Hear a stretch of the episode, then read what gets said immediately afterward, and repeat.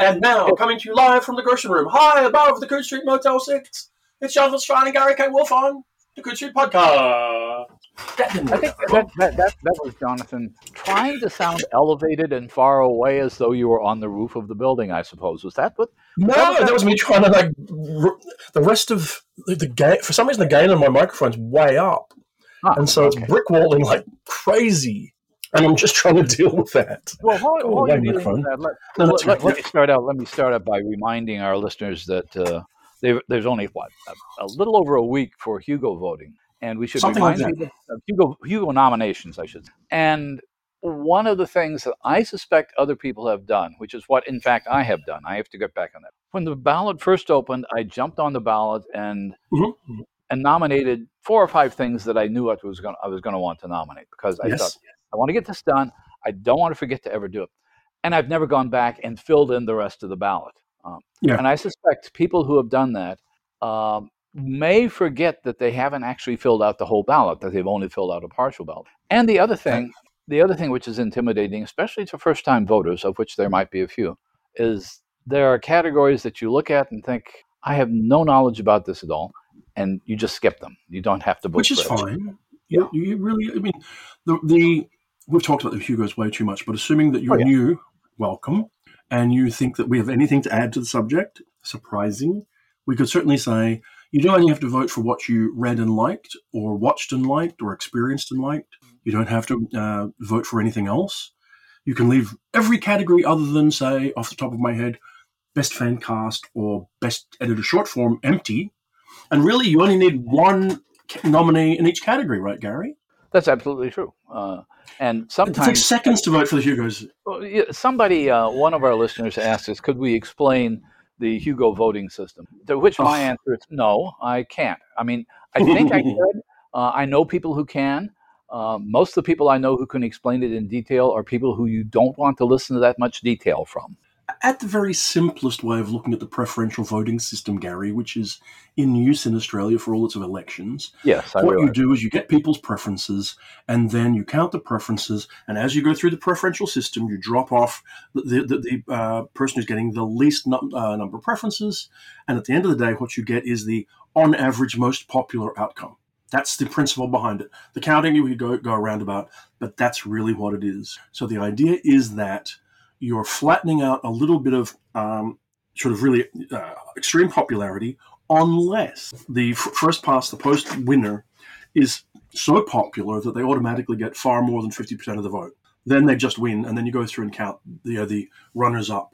Um, and that does happen. What's fascinating for someone who cares about it and boring to everybody else is that if you watch the Hugo process closely and you follow nominations to um, nominations to votes, what you see is that there's a huge difference between who makes the ballot and then how the ballot is voted upon. Right. Uh, it's it's a small subpopulation of uh, Worldcon members who nominate for the Hugos. You can get on the Hugo ballot with 40 nominating votes. Um, well, depending get, on depending on your category as well. Depending on the category, yes. And then you can go, go on and have several thousand people voting in the main event. So you know, it, it, it, it's it's very interesting. I mean, uh, the, the, the Coode Street podcast has been first in nominations and last in votes several times. You know, just because of that's the way it goes. Oh yeah, exactly. You know? And that, and that, that, you know that's true in other categories. But yes, ChiCon will close the voting, I believe, on the fifteenth of March.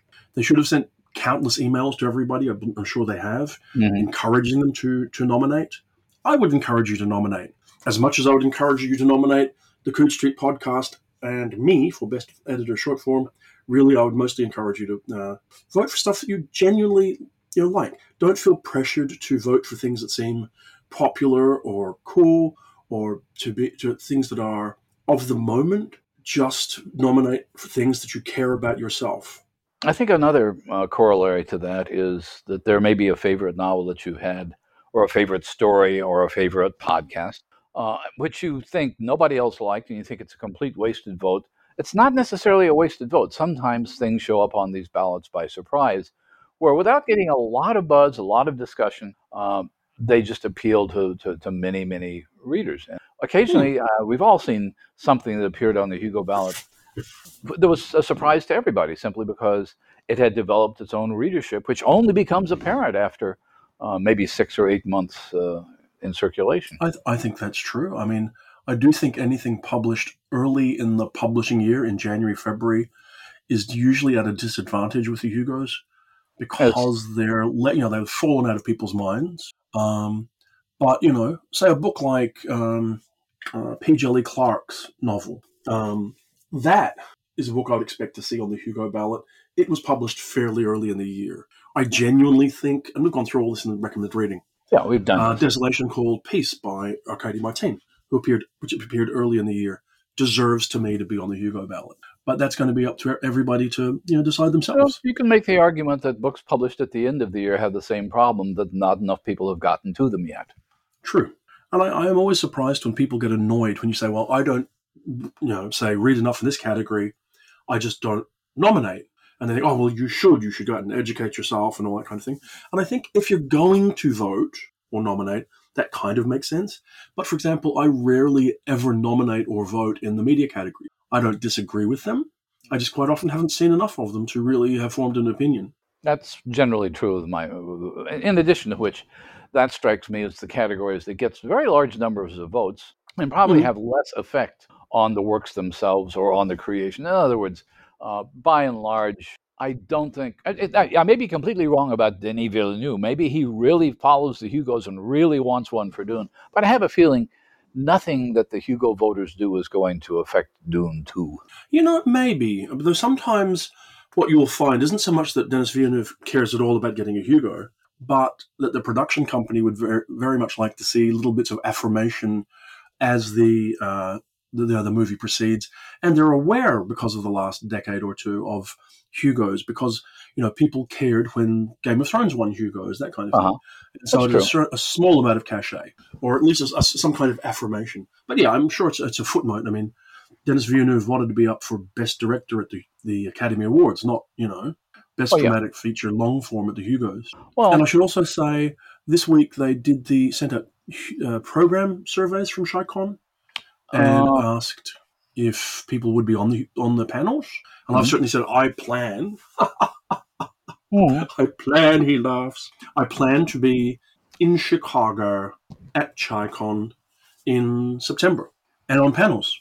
I hope I hope you will. Of course, I'm definitely going to be here because it's a mile away. Um, I, I, must say that would be the ultimate fu, wouldn't it? Like you know, look, I can see the, the, see it from my window, but I still can't be bothered going.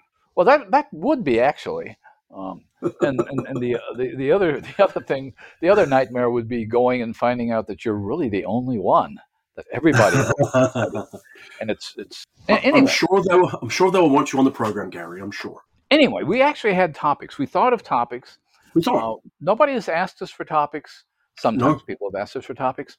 Uh, so we'll look a little bit at, at, at, some of the news this week and some of the questions about reading and some of the sure, questions sure. about fantasy what's the big news in the past week in terms of very, very famous and rich authors? well, actually, let's let, let's parse this. The big news of the week, obviously, if you have been following along at home, is that Brandon Sanderson, uh, about three days ago, four days ago, launched a Kickstarter for four novels that he had written during the pandemic. Apparently, typically, uh, Mr. Sanderson spends three months or more on the on the road traveling, promoting his books. And for the last two years, he has not done that. And he used all that time to write actually five extra novels, in addition to meeting all of his commitments to his existing publishers. And he decided to put that up on a Kickstarter, along with a whole bunch of rewards and other kind of nonsense. Um, and you know, they're supposed to be secret novels. You don't know what they're about, all that kind. Of. And as of this moment, I'll convert it into US dollars for the you know people playing along in, in the United States. It sits at $24 million of the requested million dollar minimum, with 101,000 people backing it. Wow. And there has been an uproar about this. It is the number one most funded Kickstarter of all time. And it's interesting because there was no preliminary to it. It's not been handled like a lot of other Kickstarters where you do promote it up in advance. It's also not promoted like a lot of Kickstarters because it's a whole bunch of stuff and you have to buy all of it. You know, you can't buy one novel, you have to buy all four. And it's interesting as well because it there's a very, very high buy in level to this. I mean, people are spending on average about 270 US dollars to be part of this, which is quite a lot of money even for four It books. It is, yeah. Especially when you consider that the, the base buy-in level is buy four ebooks for 40 bucks. And the truth is, four ebooks for 40 bucks is pretty average. There's nothing remarkable at that as a yeah yeah uh, yeah so my four ebooks from brandon sanderson each guaranteed to be a novel of 100000 words or more not published elsewhere. And people have gone nuts in the community. There's been a lot of uproar. Can't believe this that it, i mean the, the first thing is what a shock how could this have happened? I don't think when you look at it actually it is a shock but i'll come back to that. The second is oh my god why did it have to be this guy? He Hmm. is a middle american white mormon male in his late 40s, with all that comes with being a middle American white Mormon in, in, you know, in your 40s, there's been a lot of homophobic posting and that kind of thing around Hmm. him, which is an issue. And a lot of people wishing that there was either them as writers or um, people whose work they imagined. I mean, wouldn't it be better if it was Nora Jemisin, say, who was receiving this kind of Mhm. accolade or this kind of success? now, first of all, it, it overlooks a bunch of things. The current $24 million, which if you this if this Kickstarter keeps going at the rate it is, which I don't think it will, it would it'll it'll top out at about 130 million dollars. It's not going to go that far, I don't think. But it could very well get to about 60 million US dollars. It could. It could, yes. Now, you, you, and which means at current means you're going to get about 200,000, 240,000 backers. So you ask yourself, how is this shocking and surprising? Well, first of all, Brandon Sanderson's been writing at a, at a very successful commercial level for about 15 years or more, right? He's been a New York Times bestseller for a long time. He's directly connected to one of the most successful franchises of all time, Wheel of Time, which is at a which is at a peak right now with its television series and all this kind of thing. And he's also worked very, very hard to build up a direct relationship with his readership.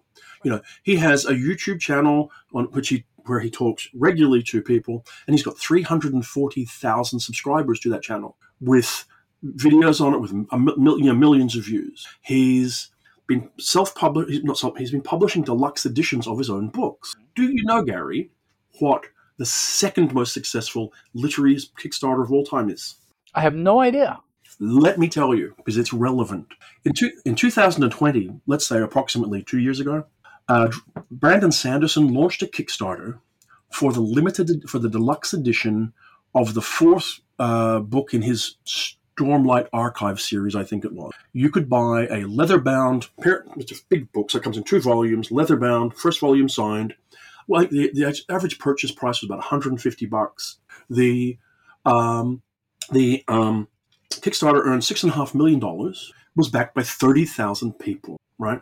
So for a reprint of a book that was already 10 years old, that people already had copies of, there were 30,000 people willing to buy it. And the critical thing as well, not only were there 30,000 people willing to buy it then for this reprint, it was the fourth book in a series that he'd already been uh, putting out leatherbound editions of as well, which suggests that those 30,000 people had bought the preceding three books as well. So you've got a guy who's got his own publication and fulfillment system that he's built up over a period of time.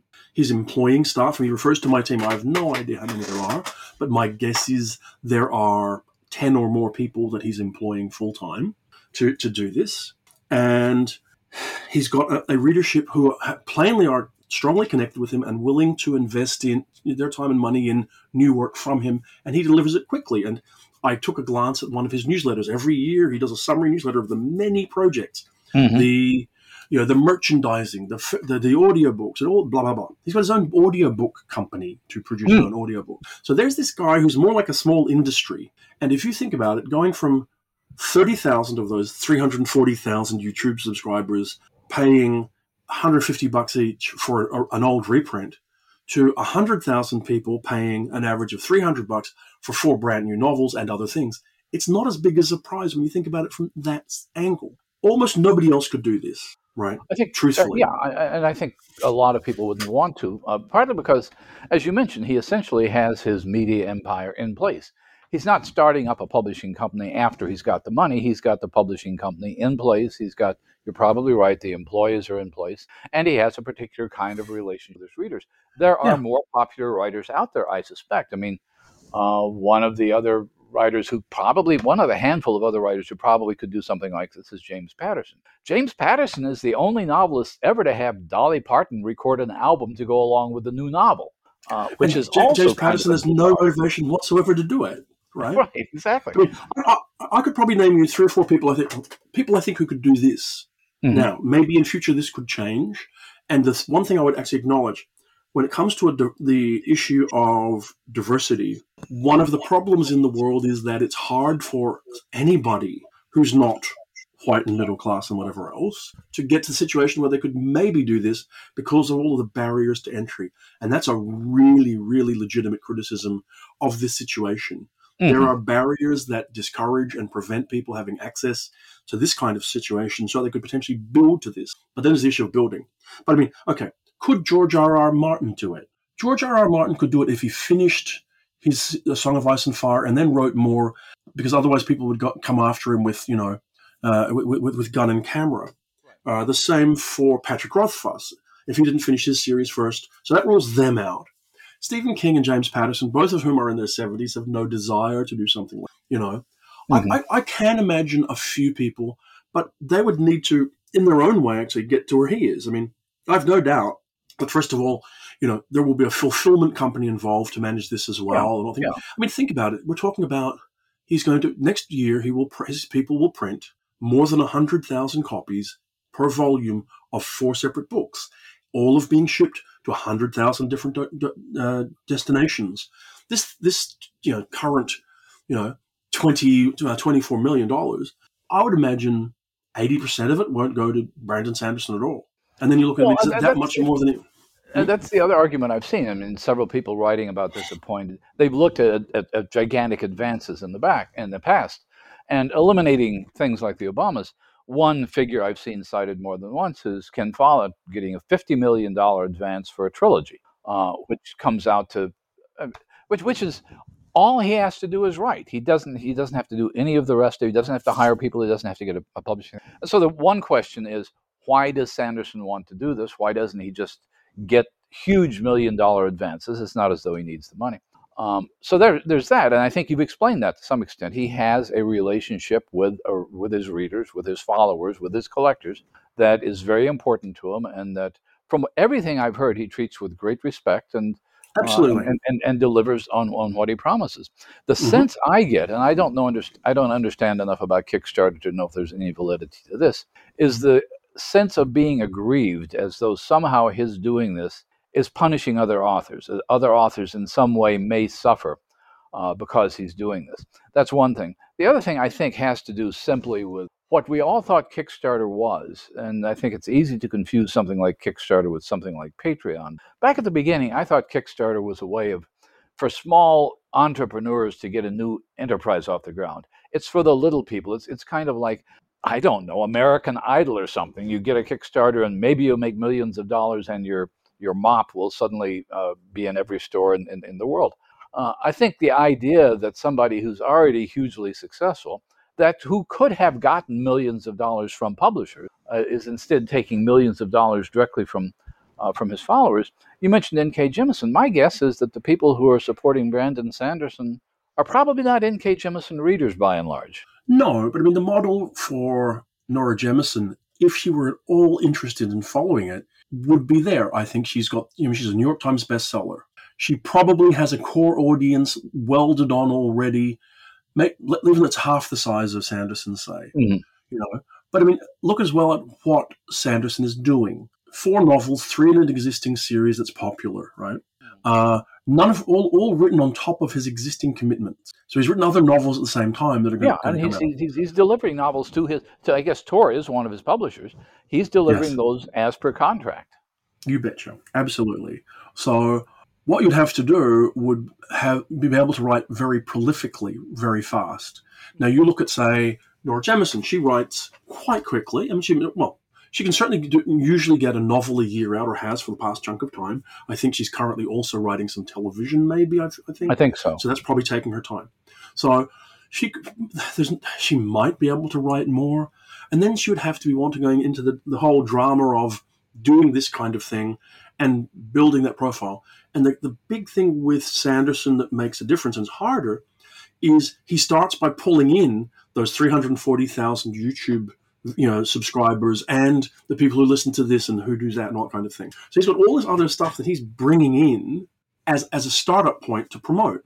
Someone like Nora, and I don't want to keep sort of picking on her other than the fact that she is a very a, excellent, outstanding writer and mm-hmm. BIPOC, and someone who has a, you know just about enough popularity to do this. Or Nettie, Nnedi Okorafor could maybe do it, right? Maybe she's getting but, there with certainly with all the media work she's doing.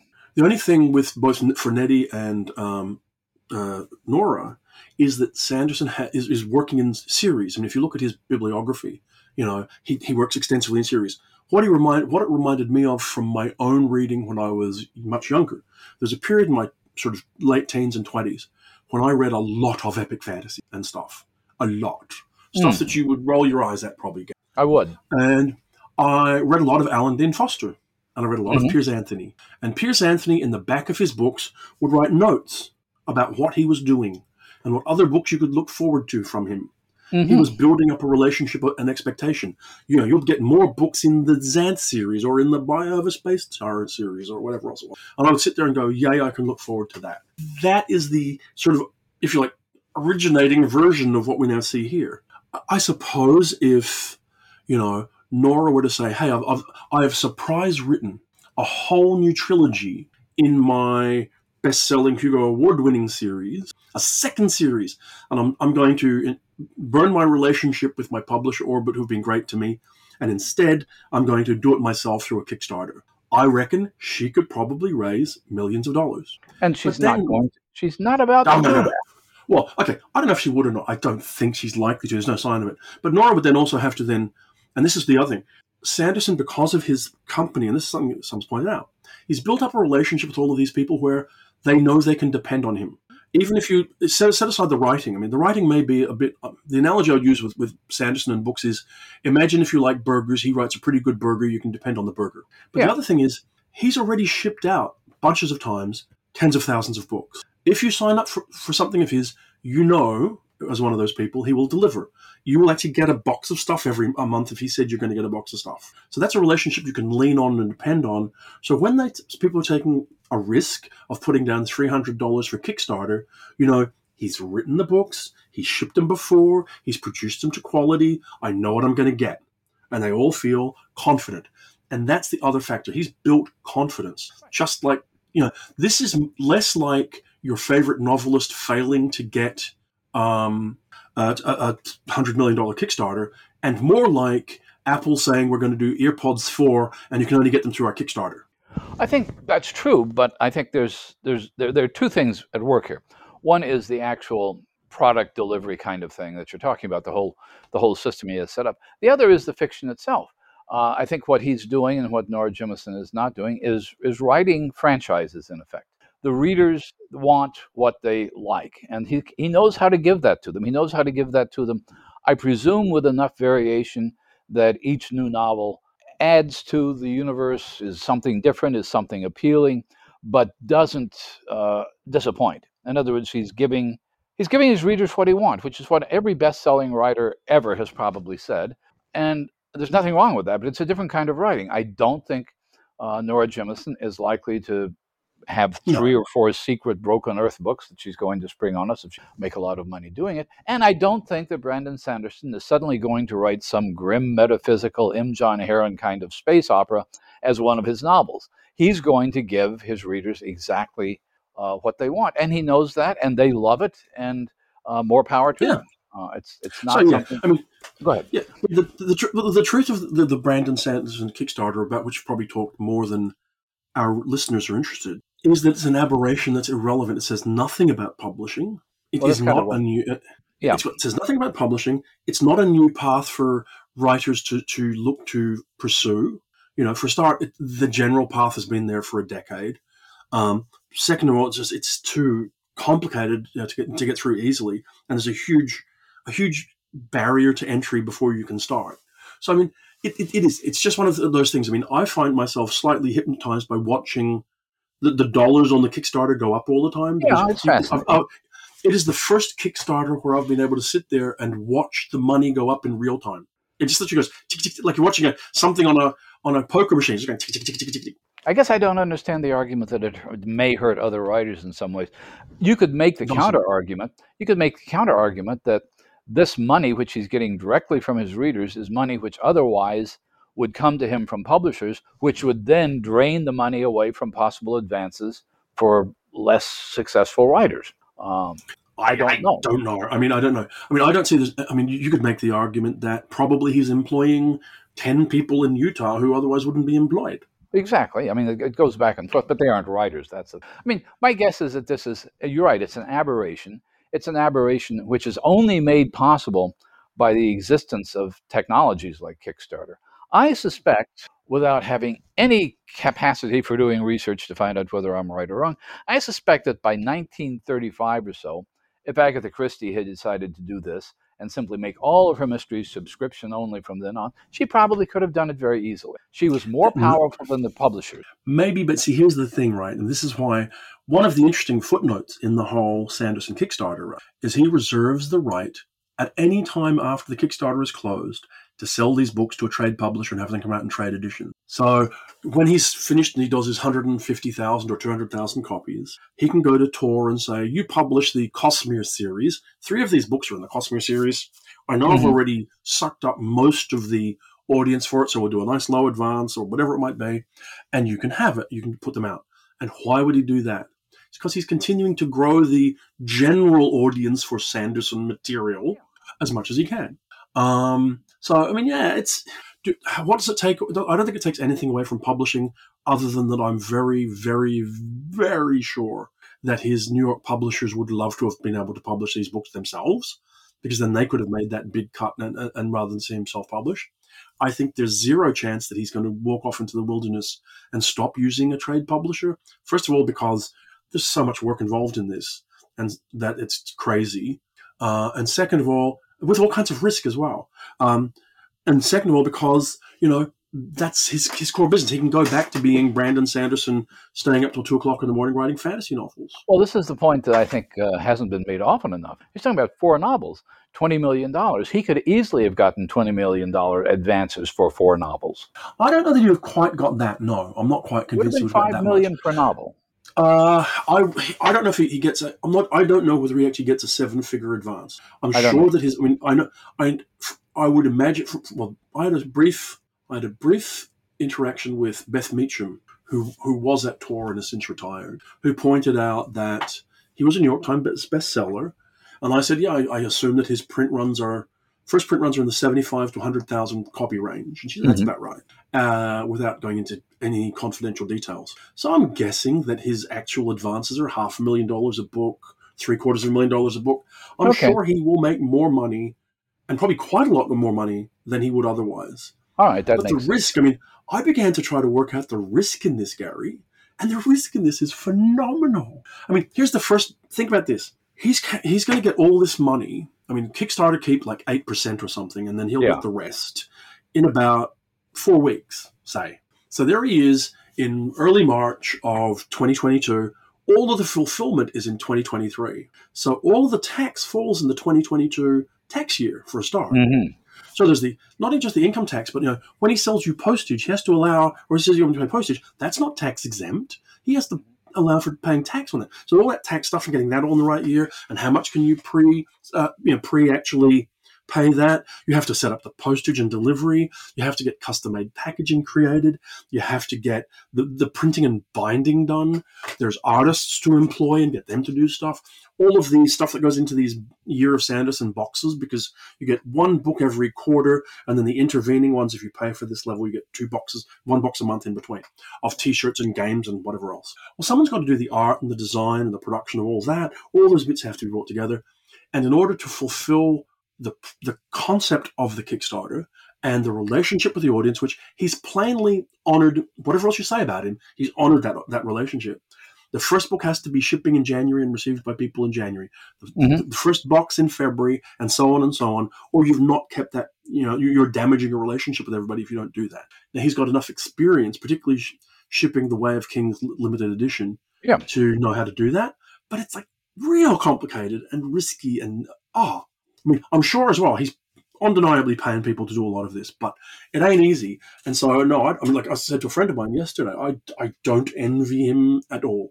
I get why people do. You take a glance at it and you go, uh, there's this guy, he's writing what appears to be pretty run of the mill fantasy novels, epic fantasy novels. And I know that Nora Jemisin is a brilliant writer and could do with $32 million. And why isn't Tochi Onyebuchi getting $32 million? And why isn't, you know, John, I mean, John Crowley for crying out loud? Why isn't John Crowley? He's, he's got a limited edition coming out um, next month. You were a little dismissive in email about saying just for collectors, not readers, but there's this guy who's, they're, they're going to do the, now the 40th anniversary edition of his classic novel, Little Big.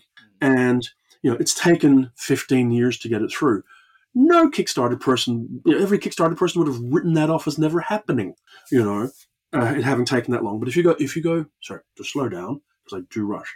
If you go to littlebig25.com, you can order a deluxe, beautiful edition of Little Big by John Crowley. Uh, I think it's signed. Uh, I'm not sure. Designed by John Berry and with great art. Blah blah blah blah. Fantastic looking thing. If you love that book, which I could never finish but it is just a collectible. But it's an example of like, hey, Brandon Sanderson's going to knock out four. There'll be four books next year. These guys took all time to make one book, you know. So it is its relationship and reputation. Well, I mean, uh, you're absolutely right that, uh, but there's a difference between a, one collectible novel from John Crowley who had very little interest in creating a franchise. John Crowley's sure. oh, most am, his most ambitious series of books was the Egypt sequence, which actually, as far as I understood, sold fewer and fewer copies as it went on. Ended up being finished with Small Beer Press, and they're brilliant books. I did not read all of them. I did love Little Big. I'm very fond of a lot of Crowley's mainstream things, but he's always trying something different. He's not going to write Little Big 2 and Little Big 3 and Little Big 4 and so forth and so on he's not going to give readers exactly what they expected from him before. And this is actually the kind of writer I tend to be more attracted to. Um, and that doesn't mean a writer is not terribly, terribly popular. Uh, one of the writers who's been cited as somebody else who could do a Brandon Sanderson, would he choose to do so, is Neil Gaiman. And Neil Gaiman mm-hmm. has an enormous following, but I think it's an amalgamation of different following. And yet, the Ocean at the End of the Lane, for example, is not in any sense a continuation of the Graveyard Book, which is not in any sense a continuation of Stardust. He's dealing with very familiar fantasy ideas, but he's not created a single franchise other than Sandman. Yeah, I, I ask myself, and now that you've mentioned this, because actually, if you think about it, he kind of he's done he's been involved in a couple, right? There's the Good Omens, which is now you know you know you know project, become a franchise, which has been yeah. the novel and now two, t- two two seasons of a TV series. You have the loosely you know connected series of books that is American Gods and Anansi Boys and the last one of them, which I forget the names escapes me right at the moment. So there's those. Uh, so I mean, like, but when I try and imagine Neil, I mean, uh, actually, it's interesting. His partner Amanda Palmer probably is a better example of someone building a tight, tight audience your connection. Just her audience is smaller than Brandon Sanderson. Um, and also, I mean, my there's also like as I say, it's this combination of who could do it and then who would do it. I oh, can't oh, yeah. imagine Neil Gaiman doing any of this. Not because he necessarily couldn't, but first of all because I think he would nod at this. He is well remunerated in life and doesn't really mm. need to have a Kickstarter that makes him about the same of money. And he's so busy making the Sandman TV show and Good Omens and other project. I think there's maybe a remake of Neverwhere out there somewhere. Oh, he barely has time to write novels, you know. So uh, he's got enough on his plate uh, without this. And I suspect most of the writers that you would talk to who could do it have more than enough on their plates without wanting to. And if you read, I mean, it does did strike me this way. Every December, like if you were to go to brandonsanderson.com, I think it is, mm. and go to the blog and look at the December post, it's like an industrial business report.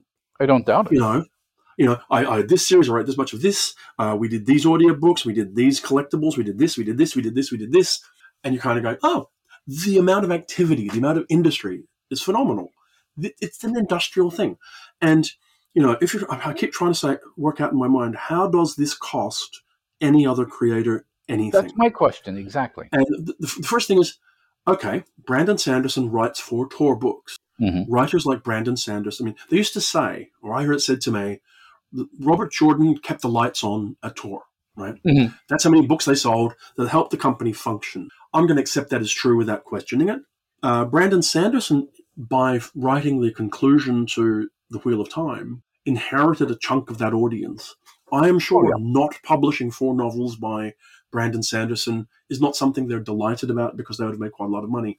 But are, Brandon Sanderson has delivered everything else to them. They're still making the same amount of money. So mm-hmm. he's not ta- he's not taken money out of the publishing uh, ecosystem to make this happen. This happens outside the publishing ecosystem, and it's a one shot. That's the other thing. I honestly would be shocked. Well, okay, I was surprised at this, but I'm not surprised when I look back at it. I don't know how often he could do it again. I doubt that he could do it again, and I don't know that he would necessarily want to, but um, but he could. I mean, basically, what you're saying is the infrastructure is in place. Uh, he's, you know, he's he, uh, uh, people people confuse art and commerce, I suppose, and they always have. But by and large, he's got a corporation going which delivers the product yeah. that its consumers want and delivers it reliably. And I'm sure everything will be delivered reliably here. That is not a product that some of us think about when we think about quote unquote literature in cap with a capital L. Um, mm. It's and, and, and, I would include James Patterson. I've, I've read a couple of Patterson. Uh, I don't think he writes very well, but he writes very accessibly and, and very predictably. And yeah. uh, I, for that matter, I am mildly curious as to what Dolly Parton's album is like to go with this novel, but I have no. But my point is that's a separate thing from what Crowley is doing. I think uh, Neil Gaiman is somewhere in between. He's more successful than uh, than than most writers, but he's also experimenting. He's trying different things. And if he gets back to write, writing novels, it'll be The Ocean at the End of the Lane was, for my mind, the riskiest novel he had written, and it was at the height of his popularity. Uh, and I, I know from having dealt with him and audiences at the same time that early on, when he was uh, writing different kinds of novels, the Sandman audience, the guys who would show up in, in, in Neil Gaiman outfits, uh, black leather jacket and black jeans, which they order from Australia, as a matter of fact, they were disappointed that he was doing anything besides Sandman. So there's a certain yeah. amount of um, sure. there's a certain amount of uh, risk taking there. Uh, there's the other question which comes up again and again, um, mostly in terms of media franchises, and that is fan service. Are you doing this to promote your fans? Are you doing this to satisfy your fans? Are you writing what you know your fans will like? And there's one one point of view says that is a horrible artistic sin. You are violating your godly oath as an artist and simply giving the audience what it wants. And there's another argument that said, what else are artists supposed to do? well, see, I'd say you have to decide if you want to be Neil Young or Britney Spears, right? Well, that's that's one way of looking at it. You know, and I mean, what what is the, the sensible response to the Brandon Sanderson Kickstarter other than to look at it in vague kind of surprise yeah. and wonder? I think it's this. If you're not someone who likes the Brandon Sanderson universe, oeuvre, you know what? Go out and buy a book yourself by somebody who you think you who you like and who you think isn't read enough, and give it to someone else as a gift. Go, recommend idea. a book that you've read by somebody that you, you, loved that you think people should be aware of. I know for for fact because we touched on it that you will mention in this podcast before we're done Nghi Vo. Nouveau is not in a position to run, I don't believe, a Brandon Sanderson Kickstarter, but her novel from 2021, mm-hmm. uh, The Beautiful and the Sublime. The, no, the chosen and the chosen and the beautiful. Yeah, is is spectacularly wonderful. Um, you know, Tochi Onyebuchi's Riot Baby, also not selling the way Brandon Sanderson does. Fantastic. I would recommend it to anybody. And many, I mean, Arkady Martine, Arkady Martine books, whatever else. Mm-hmm. I reckon that's the response. Just double down on the stuff you care about, support it, recommend it to people you know who might read it. I think that's, uh, otherwise, I think you're just wasting your energy. I think being appalled about it is is is is kind of a cottage industry on social media, and and it's it's the latest thing to be appalled about. In my sense, it does it doesn't affect any of us um, in any significant way at all, and we ought to, probably ought to stop talking about it before people. Well, it has been three quarters of the podcast now, hasn't it? I know.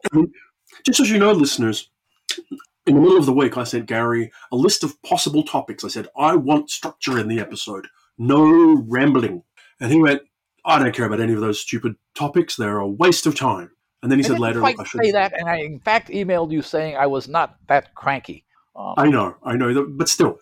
And we have now spent a big chunk of time talking about something for the, the, core of our one, message is to- one of those topics you sent to me was, in fact, quite relevant to what we've been talking about for the last half hour, and that was the topic of reader expectations. You'd, you'd sent Yes. an article. Um, published on Tor.com. uh, it had to do can you read without expectation, uh, which is an interesting question by itself. The thing is that reading with expectations is exactly what Branderson's Sanderson's career. Branderson. He should do that. He could be like Benifer. Branderson, yeah. Branderson's career um, is based on fulfilling expectation. If you read Mm. a, if, if you, well, this goes back before that. If you read the Robert Jordan, if you read the Wheel of Time, every subsequent Wheel of Time novel had to deliver on what you expected. Your Sure. expectations were not to be surprised, were not to have things. Re- One of the things that made the Song of Ice and Fire controversial, if we can remember way back to when the novels first started coming out, was that he was regu- regularly killing off characters who apparently were main characters early in the series. He was reversing expectations. But that reversal of expectations became part of the expectation, the Song of Ice and Fire. And you could also argue the reason for the dissatisfaction with the television show once it went past what he had written was it wasn't delivering on the expectations for what he would have done. Exactly. Um, and uh, I, I tend to feel that way myself. Uh, so there's one, and, and I, I mentioned Agatha Christie earlier. Uh, Agatha Christie is like working a crossword puzzle. You want your expectations satisfied. When she, early in her career, even slightly varied from the formula, um, Yeah. Murder of Roger Ackroyd when the narrator turns out to be the murderer, for example. That's cheating, according to her rules. She had outrage about that. When she killed off Hercule Poirot at the end of her career, it was outrage. But for 50 year career in between, every novel pretty much satisfied the expectations of the readers. Uh, they were not going to be surprised by anything. That's so, true. so that's one extreme. The one extreme is is is wanting your expectations fulfilled, and I read like that too. I will read if I read a Carl Hiaasen novel, very funny novels about uh, politics and environmental depredation in South Florida. I want it to be very funny. For that matter, in our field, um, uh, one of the novels that uh, is is coming out now, if it's not just out, uh, by somebody we've talked about before, Saad Hossain's Kundo Wakes Up. I've read enough by Saad Hossain to want it to be funny and inventive and sort of crazed, and it is. Um, but I don't expect him to do this same thing over and over again for this career. Now, the opposite extreme. Okay, you wanted. Okay, the opposite extreme is reading a novel where you have nothing going in, no, no real preconceptions at all. Uh, you don't have a blurb. That happens rarely to a reviewer these days. I've mentioned before on the podcast the first time, the most dramatic time it happened to me was when I got an um, an unmarked ARC, an advanced reading copy of Karen Lord's first novel from Small Beer Press. It had no text on it whatsoever. Mhm. I didn't know who Karen Lord was. I'd never heard of Redemption in Indigo. The only slight expectation was Small Beer is, you know, it's, it's Gavin Grant and Kelly Link. They they have good taste, so I figure it's worth. It. Outside of that, I didn't know what to expect. I was kind of blown away. It was a very impressive novel. The closest that's happened in the last two years was again, I think it was Hachette India or somebody who sent me a completely unmarked advanced reading copy of uh, Gautam Bhatia's first novel. Um, The wall. and yes, The Wall. And I didn't know what it was going to be at all. Uh, I figured since it was published in India, it might have something to do with Indian society. Turned out it really didn't. It was a completely self-contained fantasy. Very interesting, very intriguing, and and very kind of exhilarating because when you're reading a novel like that, you don't have any sense when you're writing a review of it if you're completely off the wall, if you're if you're completely out there and nobody else thinks what you think of, of the novel. But by the time I read Yeah. Second novel, I pretty much knew what to expect. I expected a lot of legal stuff, which I wouldn't have expected in the fantasy. Almost everything else is somewhere in between. Novels that you don't come into without any expectations, and novels where you know exactly what uh, to expect. Well, I think it's true that any career is based on balancing expectations. Mhm. Molly Templeton's article on Tor.com really is about how when you approach a work, particularly by a known creator, you bring in expectations.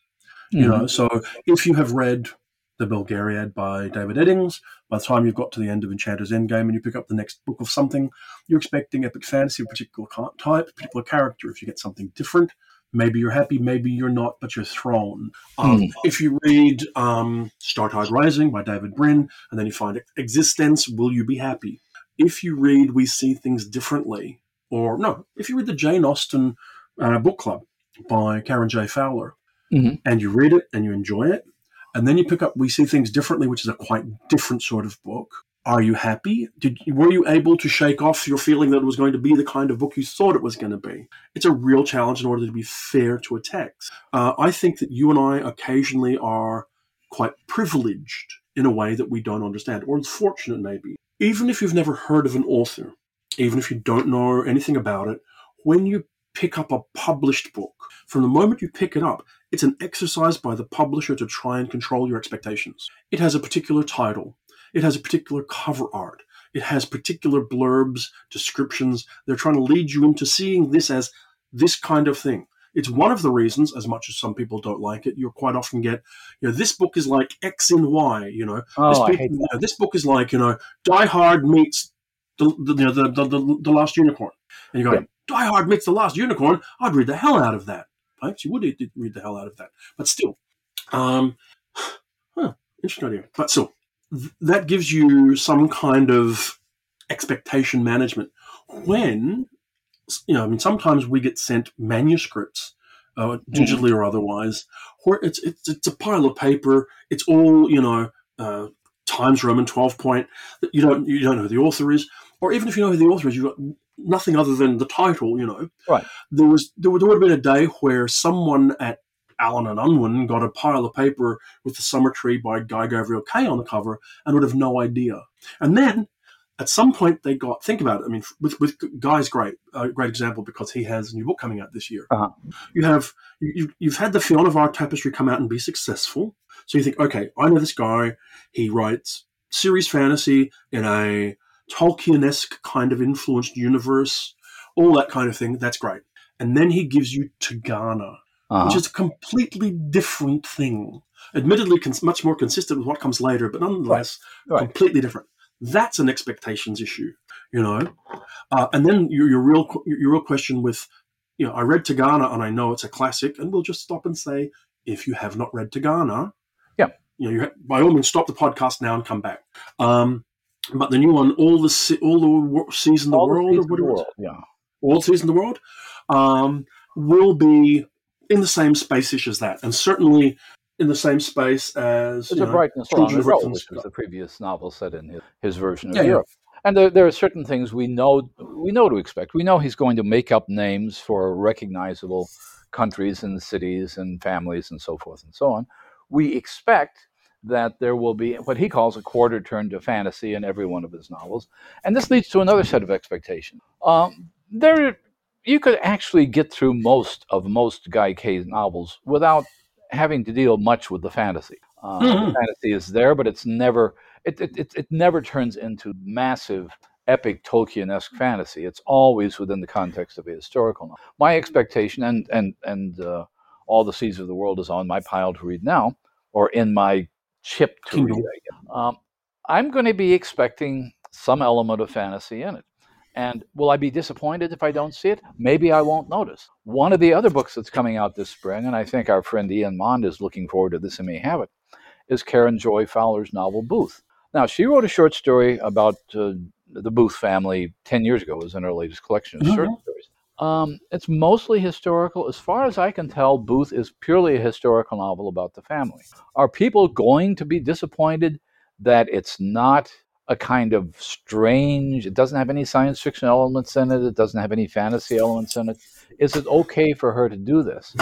And my sense is the answer is if you can get away with it. And by if you can get away with it, by the time you finish the novel, you're not even thinking about whether there was anything fantastic. Then, then you've succeeded. I can say of Booth, there's an interview with Karen in today's Guardian uh-huh. where she talks about it and does talk about it as a historical and about wanting to examine the difference in worldviews between Booth himself, who was a known white supremacist apparently, yes. and those of his family and how they felt about it. And I know that James Bradley of the of the podcast Uh-huh. family has read the book and said it was terrific. And I'm waiting for my coffee to copy to arrive, and I'm sure you're right. I'm very sure Ian will be looking forward to it as well. And the thing that Karen has going for her now at this stage in her career, and Karen is 72 and has been writing for a long time, Well, is that if you read Karen, you're not expecting it to be like the previous book. exactly. If you if you read, and we will talk to her later in the year, if you read Spear or Hild by uh, Nicola Griffith, you're not expecting them to be alike. You're expecting them to be Nicola Griffith stories, and that does happen. Someone Mhm. becomes enough of a brand in and of themselves in your reading life. Elizabeth Hand is a fantastic. Mhm. I don't expect Elizabeth Hand books to, or stories to be anything other than Elizabeth Hand books or stories. Now, the the challenge there is sometimes you can't be a Brandon Sanders, Sanderson Kickstarter if you also want to be that kind of pr- kind of creator. It's just a different game. I, I think that's true, and I, I think that for that matter, we've got any number of favored writers who have never made uh, any kind of uh, financial success and, and refused to. do it, But they've made they've made money. Um, Mhm. There are some of our favorite writers, a couple of whom we've mentioned already on the podcast, who've never actually earned out in advance, according to what they they have not failed to make money from their books, but they're not about to.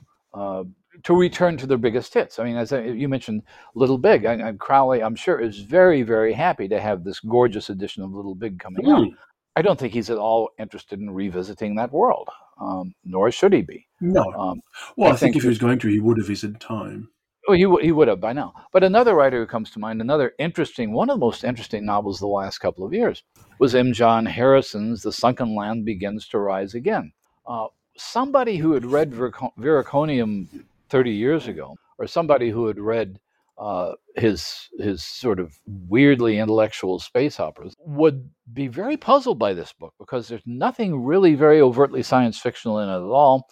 It's mysterious. It's a near future England which is sort of uh, disintegrating in various ways, but it's not in any way a, a, a slam bang story like his novel Light. I don't think he's trying to. uh, Now, now, he again has a reputation as a literary writer in the same way Karen Joy Fowler does. And to some extent, people who read Yeah. them know that they're going to see something. They're going to see a unique voice and a unique take on something, but you don't know that it'll be like anything you've read by them before. No Ted Chiang story is like any other Ted Chiang No. story. No, it's true. Some some writers are like that, and you know you have to sort of when you feel bad when I don't have a thirty-two million dollar Kickstarter, you have to kind of balance it against that. So, Well, yeah. have you read anything? We're, getting honestly towards the latter state, the latter stages of the episode, Gary. Have you read anything of interest? I'm reading several things of interest, and this could be a topic for a separate discussion, uh, and- although it's a discussion we've had before. I started reading Nghi Vo's the, the Siren Queen, which is set in a kind of alternate, well, it's, it's, it's not really alternate, it's, it's set in um, Golden Age Hollywood, 1940s Hollywood. But here's the thing that's interesting about it. Uh, unlike her, her uh, The Chosen and the Beautiful, in which every character practically was a recognizable character from The Great Gatsby. She wrote that novel within the webbing of The Great Gatsby. This one has no historical figures in it at all. There are people Yeah. we might be able to connect to actual historical figures, but you're writing a historical novel about Hollywood that doesn't mention Goldwyn, it doesn't mention Louis B. Mayer, it doesn't mention Clark Gable, it doesn't mention any names. Everything is completely made up, which is an interesting strategy. Um, it used to be the traditional way of writing about Hollywood. The, the, the novel which it's reminding me most of right now is, of all things, is a novel by Nathanael West from 1939 called The Day of the Locust, which was Okay. one of the first big Hollywood novels. Uh, again, he made up everything out of scratch. Point of uh, point of trivia, which most people don't know. One of the minor characters in um, The Day of the Locust is named Homer Simpson. Uh, and, and, and Matt Groening, in fact, had read Day of the Locust and has said in interviews that that's where his name came from, plus the fact that his father's name was. But anyway, So does that So- mean the Day of the Locust is part of the Simpsons universe? yes, I think it is. I think it really is. Or maybe The Simpsons is part of the day. The Day of the Locust is a bizarre novel that ends with this gigantic riot, and it deals with an artist who wants to paint this apocalyptic landscape called the burning of Los Angeles or something. It's a I haven't read it in years, but it's one that would fit right in with modern fantasy. Um, but the, the thing that uh, interests me is when you're writing a kind of historical novel and making up all the names. Uh, that's one strategy. Um, and as we mentioned, that the Guy Gavriel Kay does this. He doesn't Yes. give you any historical names at all. Um, and yet, the other thing I've been reading, we mentioned John Crowley, is Flint and Mirror, who, which is a, a novel expanded from a novella I think he had published in Gardner Dozois' Book of Magic, I think. Um, Maybe, yeah, yeah, that sounds right. and well, whatever. It's it's it's it's it's clearly a fantasy. It deals with uh, uh, 16th century uh, with Elizabethan England and um, the English basically takeover of Ireland. Every character in it is historical. It's a flat out historical story without with, with some invented characters, some characters drawn from mythology, but essentially, he's tried to make up as little as possible. It's an interesting pair of strategies. One writing Yeah. historical fantasy about historical figures, um, the other writing historical fantasy and making up all the characters as you go along. Yeah. I don't know what the meaning of that is, but It- but it's the thing. A b- book I read that ties into that, I'll come to in a second because the book does tie in very much. Mhm. But I wanted to mention this week the latest issue of Locus came out. Mhm. And in it, I, there was an interview with Kelly Barnhill, which is d- delightful, great, in, wonderful interview. Mhm. And I felt very warmly about it because I get name checked. And Kelly Mhm. talks about reading, writing a book that I'm very eager to read that you have read I have read. when Women Were Dragons, which is coming out in May. And you were quite complimentary to this somewhat wacky sounding book. It's it's not wacky. It's it's a, it's a wacky idea, and the central idea. I went into it. This is what talk about expectations. I had read some Kelly Barnhill short fiction. I think she's written some young adult fiction, which I've not read. She Um, World Fancy Word for a. Right, and, and and and so I was expecting it to be well written, but I thought, okay, this is a six hundred thousand American women turn into dragons, sometimes in the mid nineteen fifties. What it turns out to be is an almost Dickensian novel of this childhood, uh, of uh, and, and and young adulthood, and and of, of this woman who's. Uh, whose favorite aunt is one of the people that turns into dragons, and it's set in a really it's a completely bizarre kind of universe because there are dragons that have gone off somewhere. But again, she name checks there. Nixon is in it. The McCarthy hearings are in it. The the history that she's writing is a is a legitimate alternate history, um, and it's it turns out to be a much richer and sadder novel than I expected it to be. When Women Are Angry Dragons sounds, sounds like a joke, but it's uh, it, it's not. Well, I mean, the premise that she mentions in the interview was literally that one day in the middle of the 1950s, a whole bunch of women are turned into dragons, and then some, the story follows. But, but from your your description, it's an angry book. It is. It is. It's a book that makes you angry, and this is one of the things we can also talk about. Is an angry book one that makes you feel blasted, or or or, or, or you're back like this, like okay, I can't deal with this, or does it make you feel the anger? And there are a couple of scenes in it, and I've mm. talked to some, I've talked to my, my part my partner Dale and some other women about this, and it's a very ordinary scene. The young girl is a brilliant mathematician. She doesn't have to study. Her mother was a brilliant mathematician, but was never even allowed to go to college. And there's, there's a scene where she's called into the principal's office at her school. And it turns out that they have to stop posting the scores on the algebra quizzes or on the math quiz because she's always getting the top score. And the principal says to her, you, you force us to stop posting these scores. And the boys in class see you loafing. They see you not paying any attention at all, and yet you always get the cops top scores. How can you be so inconsiderate as to do that to the boys in class? And it turns out that has happened to women I know. I'm sure And it's, it's it's totally- But but but reading the scene, the way Barnhill sets it up, you feel as furious as she does. I'm sure. And that, that's what I mean about an angry book. An angry book that's successful makes the reader angry. Yes, that sounds like a book that we would encourage people to pre-order. I would. I would, I would encourage people to pre-order the book, and I would encourage people who, who think it's just going to be a lark about uh, dragons, uh, to to look at it as the life of a brilliant young girl being raised in the fifties and sixties, and dealing with all the ways that women's lives are made small. That's essentially what the Dragon Rebellion is. I'm not giving away a plot thing there, but, but essentially, the entire society is meant to keep women in a kind of chrysalis position, and the the dragon eruption was was kind of a reaction to that. Mm. But the rest, the it rest sounds like we should get Kelly Barnhill on the podcast later in the year. I could be completely wrong about everything I'm saying too. So I don't know. I think you know it gels with the interview. I too read an angry historical fantasy novel that I just finished in the last couple of mm-hmm. days mm-hmm. that I would strongly recommend to readers out in the world.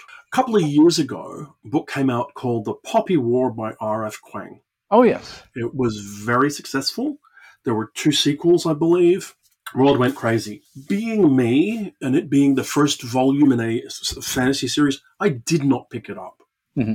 But this coming August, Harper Voyager are going to be releasing uh, Re- Rebecca Kuang's fourth book, a book called Babel or the Necessity of Violence An Arcane History of the Oxford Translators' Revolution. Oh. It's set uh, at, in, in, at, or around Oxford University primarily in the 1830s. The primary sideways fantasy shift in it is that the world is subtly powered by magic. The magic is derived from the tension between differing meanings of words in different languages. What you do is you take a, wor- a, word that means one thing, a word that's slightly at odds but means something similar in another language. They're inscribed onto a kind of silver, which then exudes a magical force so that you could make people healthy uh, in this world because it's the British Empire at the height of its power in the 1830s. Mm. It's driving much of the British Empire. Uh, bridges are being held up by it. Uh, vehicles move more smoothly. Steam works better. You make more money. All this other kind of stuff. Profligately so. The protagonist is a young Cantonese uh, boy who's been uh, orphaned at the beginning of the book by uh, his mother's died of cholera, and he's whisked off by a man who comes and he, heals him with one of these silver bars, takes him back to uh, England, where he will be valued because he has a native level understanding of Cantonese. And mm. so he is able to offer an innate meaning to, to, to, put into this. But it takes, it, it quickly get, goes from him being a, I think it's about a 10 year old boy, to him going to Oxford and his initial experiences where he meets other uh, uh, young scholars who have come from elsewhere in the world, two women and a young man from India. It shows you nakedly, without lecturing you, the the naked racism and sexism that they, these char- characters encounter. Uh, it foregrounds it without making heavy-handed. It talks about the price of empire in a really compelling way, whilst the story always rem- remains very readable and entertaining. Um, the characters are compelling.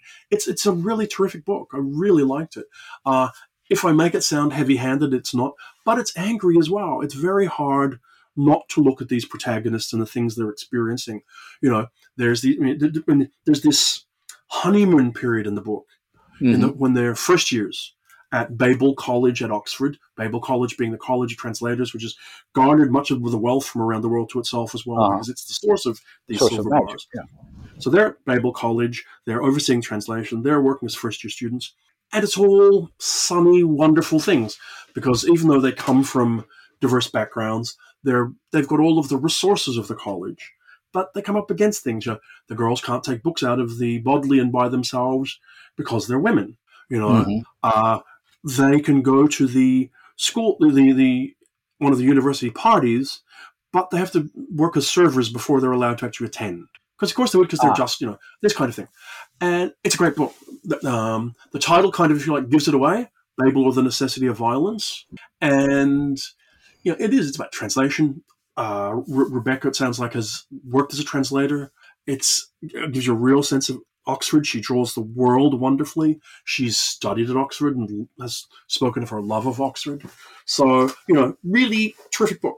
I really, really recommend it. It also sounds like one of these books is, is, is, which we've seen more and more lately, although this is usually in the background of a novel, which explores mm. the relationship between language and reality to some extent. If magic is made by by the interactions of words, which, when you think about it, is exactly what magic is made from, um, uh, then then the whole translating thing becomes a, a kind of fascination. And I, I, I, love books like that. I mean, I'm kind of a sucker for them. There's a um, one of the novels which I which I enjoyed and I've, I've, reviewed also, which I think is already out now, is Ping Shepherd's The Cartographers, which is based on a simple uh, kind of conceit, which is not made up by Ping Shepherd at all. and that is in the Gary, early Gary. twentieth. Peng. Peng, really? Peng. I I'm glad that you corrected me in that. My apologies. Uh, Can, can I just say before you feel feel feel badly about it? Peng corrected me to my face Ah, because I made the mistake. We were, we were out at dinner, and she was like, "No," and I felt about this tall. Mm. For, sorry for for listeners, that's like really not very tall. That's But the uh, conceit is that early road maps in the United States frequently would create phantom towns that were Mhm. only there as traps for plagiarists. In other words, you print a map, uh, somebody else would reprint your map and, and make money off of it. And if they included this phantom village that you had put on your map, that was proof that they had plagiarized your map and you could sue them. This actually happened. It's simply based on uh, the whole novel is complicated and becomes a, a, a fantasy adventure in all sorts of ways. But it's a fantasy adventure in which maps become reality. And one of these phantom things that was invented solely for the sake of a map turns out to be an actual place, and it turns out to be kind of a portal. And then the, the rest of the fantasy. comes. But the, but the idea is still that you know it, it's it's an area that I've heard called bibliofantasy, where a story takes place within the context of a printed work or a printed document or something along those lines. Um, like the Eyre Affair. uh, like, the Eyre Affair, where the Eyre Affair actually takes place inside other novels. Yeah, Um, which is by Jasper Fforde for listeners. Exactly. For that matter, uh, for that matter, what we've been uh, looking at with Alix Harrow's uh, "A Spindle Splintered and a Mirror Mended," stories that take place within other fairy tales and within different iterations of different fairy tales. Um, and it's it's kind of it's, it's interesting that I thought the term I thought the term bibliofantasy was in common usage. I tried to look it up, and it's not. It turns out the word appears in the Encyclopedia of Fantasy, but it's not an entry. It just appears randomly in in some other entry. So so uh, uh, we, we we can now claim to to have sort of nailed down that term on this podcast. Popularized it. The, the classic, the classic, just for people who want to be pedantic about it, the classic is probably uh, John Myers Myers Silverlock, which is Mhm, about the victim of a of a, of a, of a, of a, ship shipwreck who finds himself in a land populated by figures from American literature, from folklore, from mythology, and so forth and so on. And he's he's he's in the world of books, in effect. So I'm currently reading, as I say, Spear by Nicola Mhm. Griffith in preparation for our discussion with Nicola in a couple of weeks or so. I think not the next episode, maybe the one after that or something. Mhm. Maybe early April that will come out, uh, which I'm looking forward to. Nicola is wonderful to talk to. Um, and we'll have to look see what else. I, I have two things about shipping this week. Ah. Every now and again, my, my good friend Bill Schafer is kind enough to send me complimentary copies of Subterranean books. But I, I must say, there appears to be a glitch in the system because he sent me very generously, and I want to stress that I'm very, very grateful, uh, the Best of Lucius Shepard Volume 2. hmm But they sent me four copies of the Best of Lucius Shepard Volume 2. Oh, It's this big, Gary. It's it, like like I'm surrounded by Lucius Shepard. I haven't. It's almost more Lucius. It's almost more Lucius Shepard than I was surrounded by when I was actually surrounded by Lucius Shepard. And this is this is Um, actually only volume two. Yes, a volume. Well, I have volume one. Volume's I lovely. volume one Volume's well. lovely. Yeah. Um, and also, I got a shipping notice this week, Gary. Oh, really? Uh, uh, I got a shipping notice uh, from uh, Discon, the 2021 World Science Fiction Convention, to tell me that they have finally shipped my Hugo Award, Gary, and it should arrive next Friday with a little bit of luck. Really? Uh, uh, sh- uh, a mere three months after the, the ceremony, I will finally get to feel like it happened.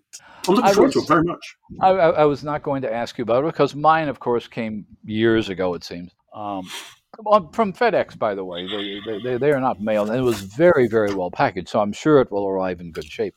But congratulations! It's uh, it's something which uh, seems like uh, if, if your reaction is like mine, opening it. I wanted to go down in the lobby of my building and open it in front of people, uh, but there wasn't any way to do that. But it feels like getting it all over again because you've never even held this. I haven't held it. I haven't seen it other than in photos. I wasn't at the ceremony. To be really honest, it kind of feels like it sort of didn't happen.